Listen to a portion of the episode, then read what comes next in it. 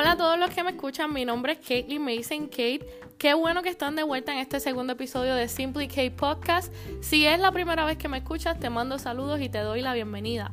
Antes de comenzar con el tema de hoy, quiero darles las gracias a todas las personas que me han escuchado, a los que me han apoyado en Instagram, gracias a los que me han enviado mensajes, a los que han compartido el podcast con otras personas y también a los que han dejado sus reviews en Apple Podcasts.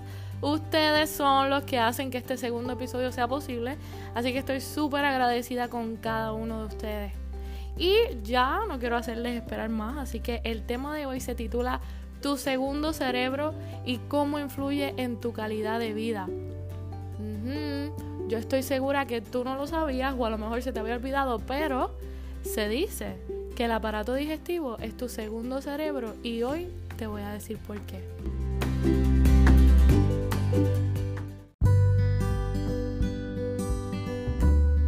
Acabo de recibir un paquete con productos de Twin Eco Soap. Y tengo que contarles que mi favorito es el jabón de almendra porque me deja la piel súper suave y huele riquísimo. Con Twin Eco Soap puedes encontrar diferentes productos naturales para tu piel y realmente te los recomiendo. Puedes encontrarlos a ellos en Facebook o Instagram y lo mejor es que hacen envíos a cualquier lugar, así que no te olvides si estás buscando productos nuevos de calidad o tienes piel reseca y hasta piel sensible, busca a Twin Eco Soap. Te prometo que no te vas a arrepentir. Ahora sí que empezamos.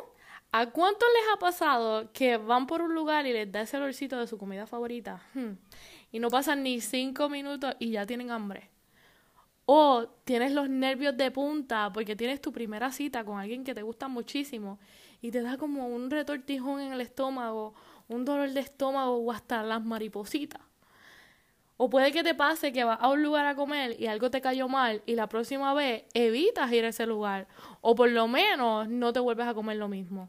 Pero es como algo instintivo. Es como si tú supieras que si te vuelves a comer eso, te puedes enfermar. Hmm. Y aquí quiero decirte qué es lo que pasa. Pues que tu sistema digestivo sí puede afectar tu comportamiento y también es importante para que no te enfermes. A lo mejor acabas de quedarte en shock o de verdad no me crees. Pero no te culpo porque a mí también me pasó y fue como desde hace como un año y medio atrás que comencé a leer de este tema y está súper interesante, así que quise compartirlo con ustedes hoy. Y es que estos 30 pies de largo que tenemos por sistema digestivo son importantísimos para que tu cuerpo absorba todos los nutrientes que necesita, plus aporta muchísimo al sistema inmunitario, o sea, para combatir esas enfermedades. Y también es excelente comunicándose con el sistema nervioso central, que es lo que se comunica con el, con el cerebro. Así que tu cabeza, tu cerebro son importantes, todos tus órganos también son importantes, pero aún más importante es que todos se comuniquen entre sí y eso tu cuerpo lo hace usando el sistema nervioso. El sistema nervioso es como si tuviéramos un montón de cables eléctricos por dentro. Somos como que la mejor versión de las computadoras. Lo único que ellas usan electricidad para recargarse y tú y yo comemos para recargar nuestra energía. Quiero que pienses por un momento que el sistema nervioso es una autopista y que puedes irte por la salida que te lleva al sistema nervioso central o a la salida que te lleva al sistema nervioso periférico. Así que cuando lo sigues por la salida del sistema nervioso periférico, en algún momento te vas a encontrar con un sign que te dice llegaste al sistema nervioso autónomo. El sistema nervioso autónomo, este es el que regula las funciones que son involuntarias, las que son inconscientes y las que son automáticas en tu cuerpo. Por ejemplo, tú no tienes que pensar, ok, déjame respirar porque llevo un segundo sin oxígeno en los pulmones. No, tu cuerpo lo hace y ya. Pues te digo que el sistema nervioso autónomo también tiene una subdivisión que se llama el sistema nervioso entérico.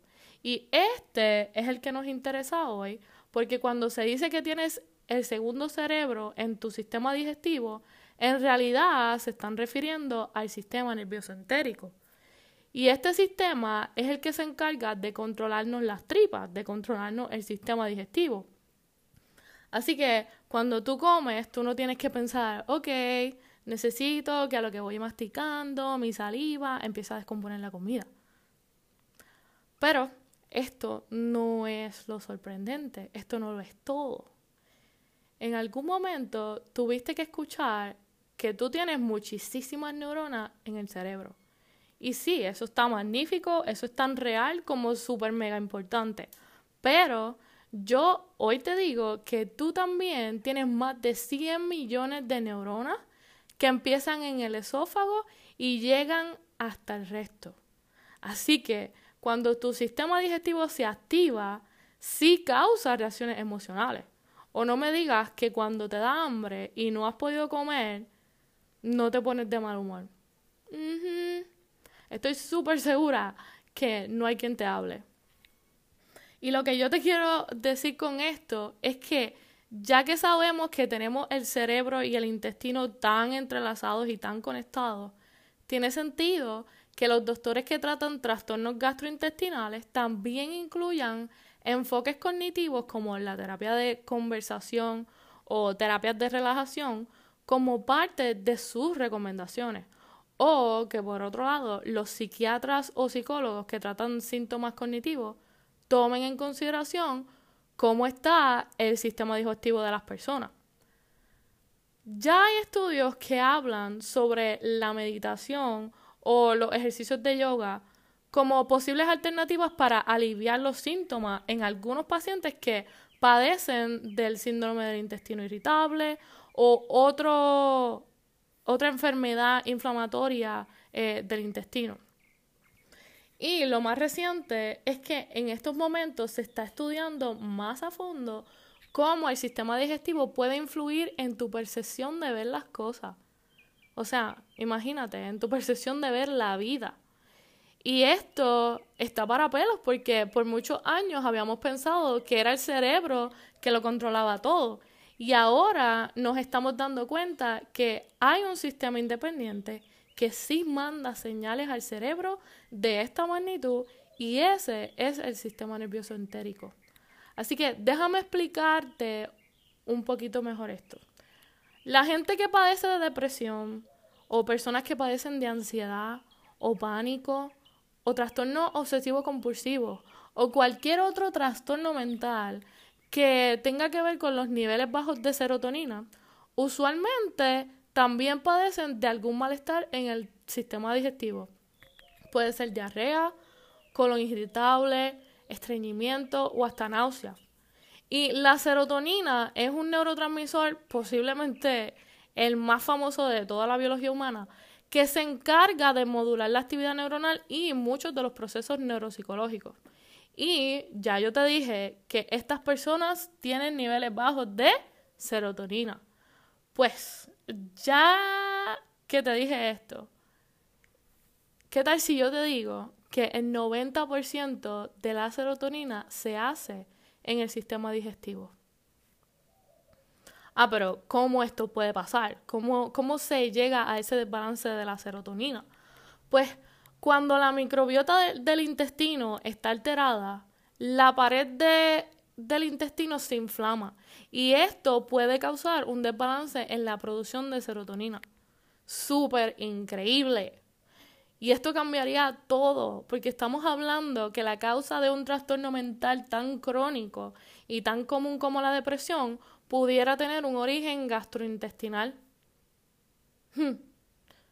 Entonces, lo que ocurre es que nosotros tenemos muchísimas bacterias en el intestino que de alguna forma eh, interactúan con, el sistema nervioso central. Y estas bacterias son las que se conocen como esa microbiota intestinal. Lo que no se sabe es cómo lo hacen exactamente. Recientemente se hizo un estudio donde utilizaron las heces para analizar la microbiota de más de mil personas y con eso lograron hacer una correlación de ciertas bacterias que pueden interactuar con el sistema nervioso. Se identificó que en personas con depresión había una reducción de varias bacterias, incluso después de los posibles efectos de los fármacos antidepresivos.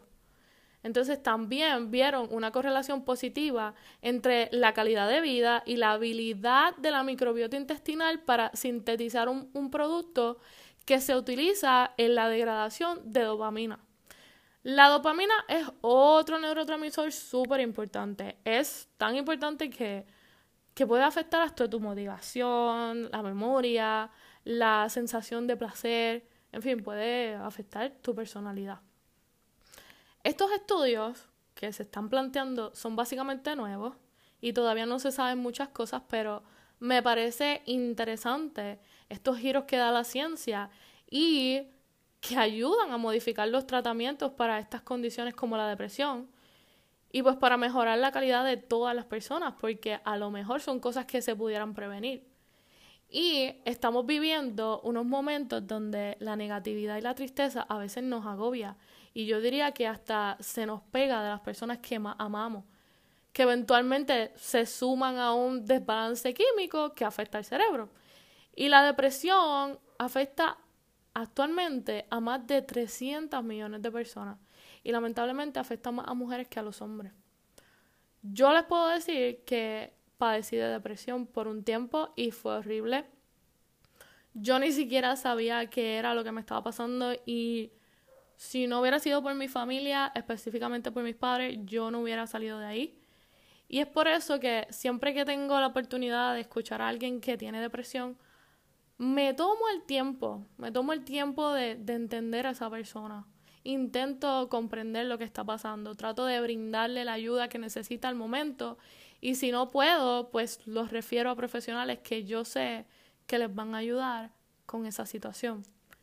Y yo creo que con toda esta información y todas las alternativas que tenemos hoy día para mejorar nuestra calidad de vida, queda una responsabilidad en nosotros de buscar las herramientas necesarias. Definitivamente mejorar nuestra nutrición es algo principal y pues también conectar con esas personas indicadas que nos pueden ayudar a mejorar. Así que cada vez se habla más sobre cómo estos microorganismos que viven en nuestro intestino son claves en nuestra alimentación, en cómo absorbemos los nutrientes, en nuestro estado de ánimo y en nuestra calidad de vida. Y por eso, si cuidas de tu salud intestinal, vas a estar cuidando tu salud en general. En otro episodio estaré hablando sobre cómo puedes cuidar mejor tu sistema digestivo y también voy a estar hablando sobre otros datos interesantes de este segundo cerebro. Pero por hoy te digo que cuides las cosas que comes y vayas conociendo un poco más cómo tu cuerpo reacciona a esos alimentos. Y como siempre, termino con algo positivo Hoy quiero decirte que saques de tu vida todos los pensamientos limitantes, todas las palabras que no te ayuden a creer en ti y si tuvieras que sacar a personas de tu vida, pues también hazlo. Porque es que no hay nada peor que querer salir adelante y que tengas gente cerca diciéndote que no puedes hacerlo o que no puedes lograrlo. La gente que te dice estas cosas es gente que no cree en ti, que no creen en tu capacidad de realizarte como persona. Así que yo sí quiero recordarte que tú tienes la capacidad, que seas tú a donde quiera que vayas y que confíes más en ti porque tú sí puedes salir adelante.